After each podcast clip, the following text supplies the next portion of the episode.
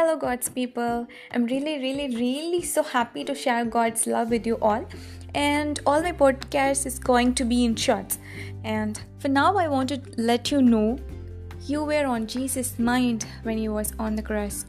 Amidst all the pain, all the bloodshed, struggle, insult, you were on his mind. It shows you are special, you matters, your life matters, you are loved, you are enough, you are remembered. And it's just because you are loved beyond measure. Have a good and great day, guys. Bye-bye.